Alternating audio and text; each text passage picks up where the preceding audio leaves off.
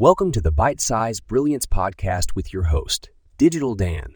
In today's episode, we'll be diving into Europe's Systemic Risk Board urging caution on cryptocurrencies and decentralized finance, DeFi, as well as discussing the challenges in navigating financial stability and regulation.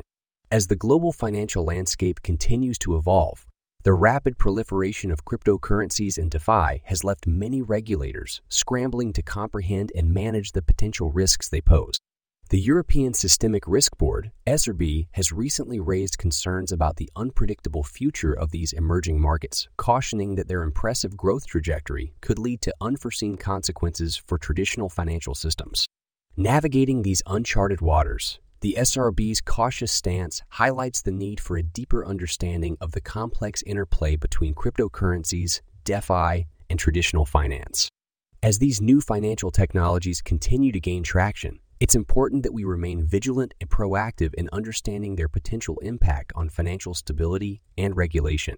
In this rapidly changing landscape, it's crucial for regulators to stay informed and adapt to the ever evolving world of cryptocurrencies and DeFi. By doing so, they can better protect consumers, mitigate systemic risks, and ensure a level playing field for all participants in the financial ecosystem. As we venture further into the world of digital currencies and DeFi, it's important to remember that with innovation comes the responsibility to manage potential risks and create a safe and stable financial environment. With the right balance of caution, understanding, and innovation, we can navigate the challenges ahead and create a more secure and prosperous future for all. To learn more about Europe's Systemic Risk Board and their stance on cryptocurrencies and DeFi, check out this insightful article, Learn More. Thank you for tuning into the Bite Size Brilliance podcast. This podcast was co produced by Daniel Aharonoff and Mogul Media AE.